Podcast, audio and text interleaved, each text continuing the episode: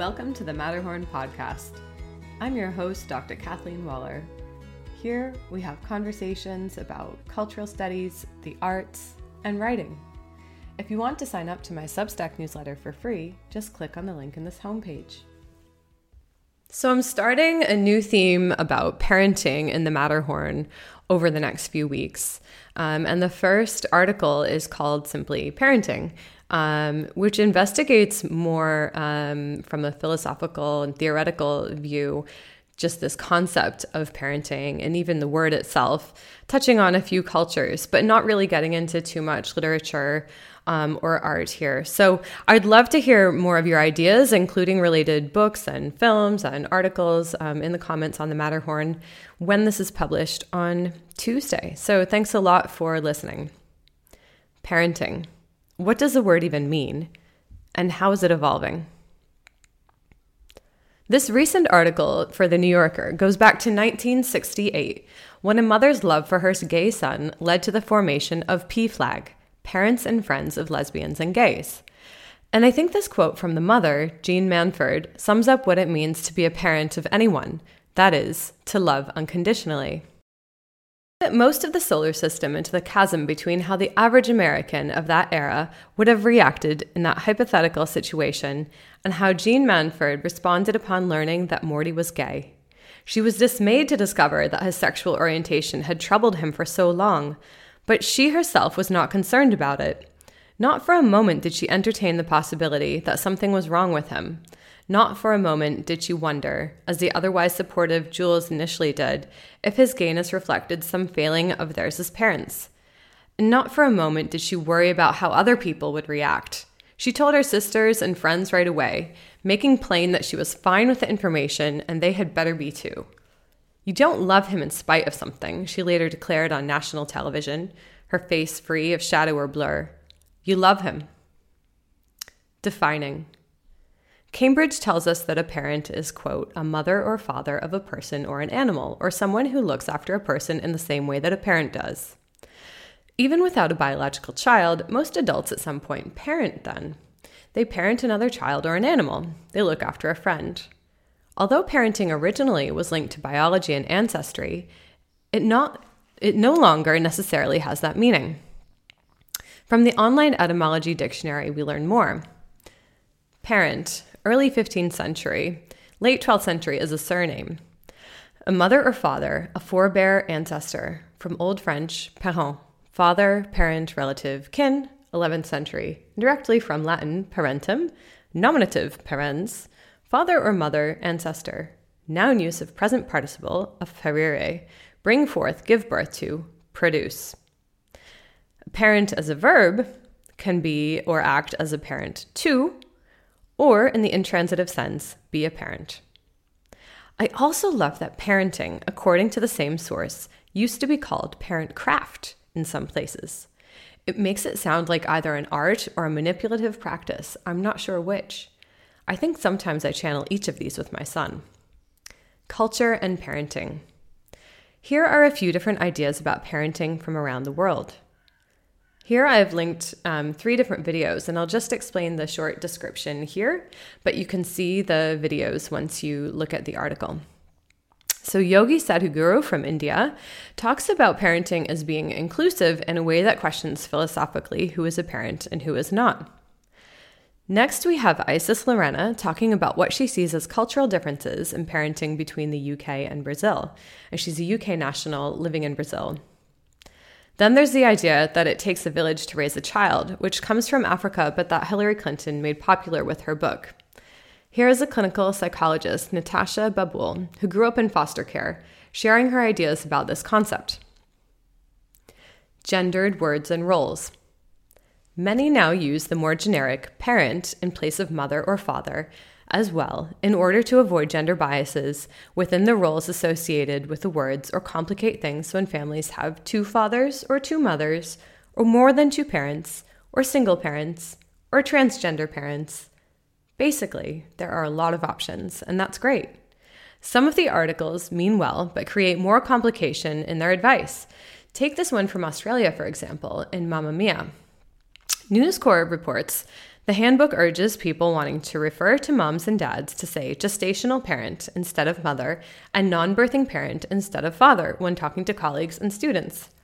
Yikes. It's crystal clear, however, that the mum may not be a gestational parent at all.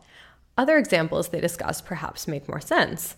UK health officials have asked nurses at two hospitals to substitute the term breast milk for chest milk or human milk in an effort to be more inclusive to trans and non binary parents.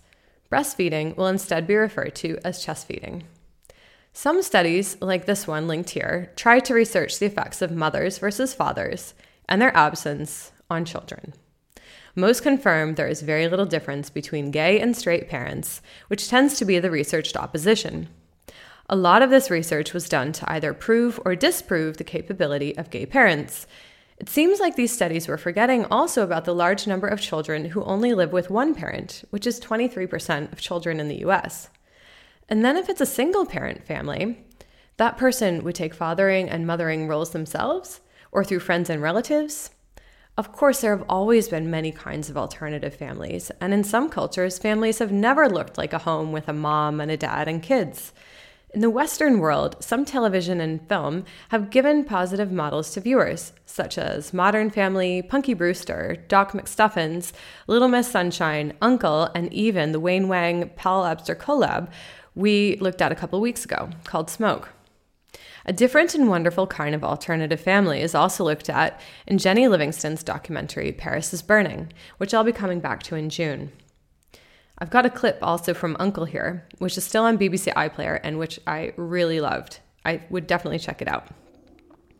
It's good to have different kinds of role models, but parenting is about giving love, helping children understand the world, giving caring boundaries, as well as encouraging independence at the right time. It's about helping children be safe and happy, although it's not always or usually the parent's fault if that children is struggling either. Still, there are societal factors and sometimes biological factors that change situations for traditionally named mothers and fathers.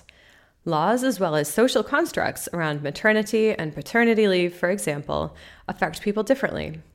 In the small but international city of Basel, I have seen many dads on the playground with their children during typical working hours. But my stay at home dad friend in the surrounding countryside tells me he gets strange stares from the locals when he does the same thing. The stares are even stronger when he's there with his husband. At least in Switzerland, it usually stays at that stares. I'm going to stick with the stare for a bit now. There's actually a thing called the Swiss stare, which happens at really odd times in my experience. Swiss blogger Mike Callaghan, who lives in Canada, explains the act as not rude, but as survival quote, the Swiss stare to ensure their very own survival. If we follow from this logic and the explanation in the rest of his blog, as well as the other linked article I've shared with you, then the stare in this case of, of my friend might mean several things.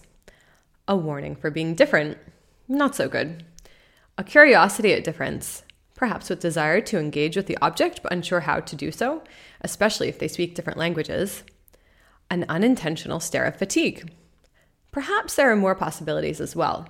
The point is that we really can't take it personally, even though it's difficult not to, and instead share with others the way our difference is valid, healthy, and to be celebrated. Still on stares, it makes me think back to an experience in Hong Kong. We had a refugee student from the Democratic Republic of the Congo who was black, which is relevant to the anecdote. I was his advisee in part because we could speak French together, which was one of his mother tongues. Several teachers and the director took a kind of parenting role with him because he was living on his own.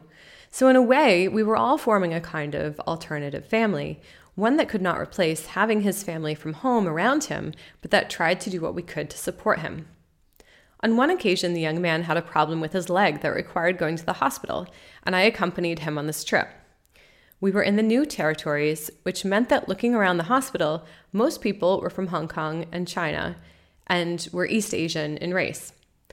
Many school children in the area would also have quite a homogenous upbringing, relatively speaking. So we sat in a waiting area and were just having a chat.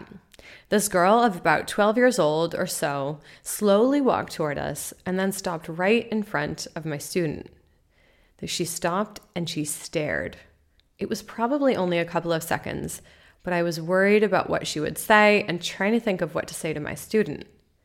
Suddenly, she spoke up in very good English. You are so beautiful. Then she shook his hand and walked away. The young man was beaming and laughing humbly.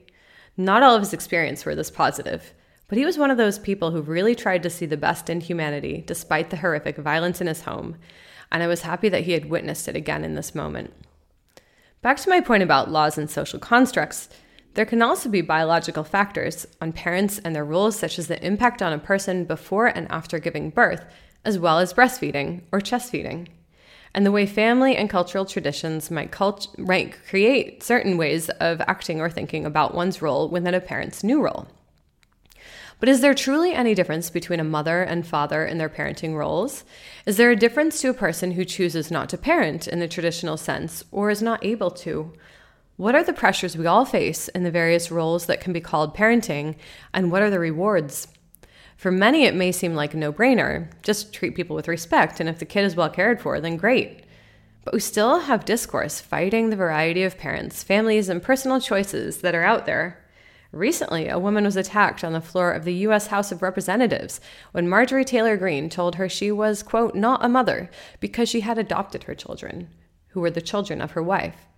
And in a few weeks, we'll look at the attacks, often more subtle but just as dangerous, on childlessness. Over the next few weeks, we'll take a look at narratives around fathering, mothering, and childlessness. We'll look at films, books, and shorter pieces on the different concepts. We'll investigate the connotations and denotations. We'll consider further questions. What issues around parenting frustrate you, inspire you, fascinate you, and confuse you? Share your comments with us. Thanks a lot for listening to the Matterhorn podcast. You can access all of the links, including the videos, references, and research, as well as the possibility to sign up for a free subscription through the link in this episode.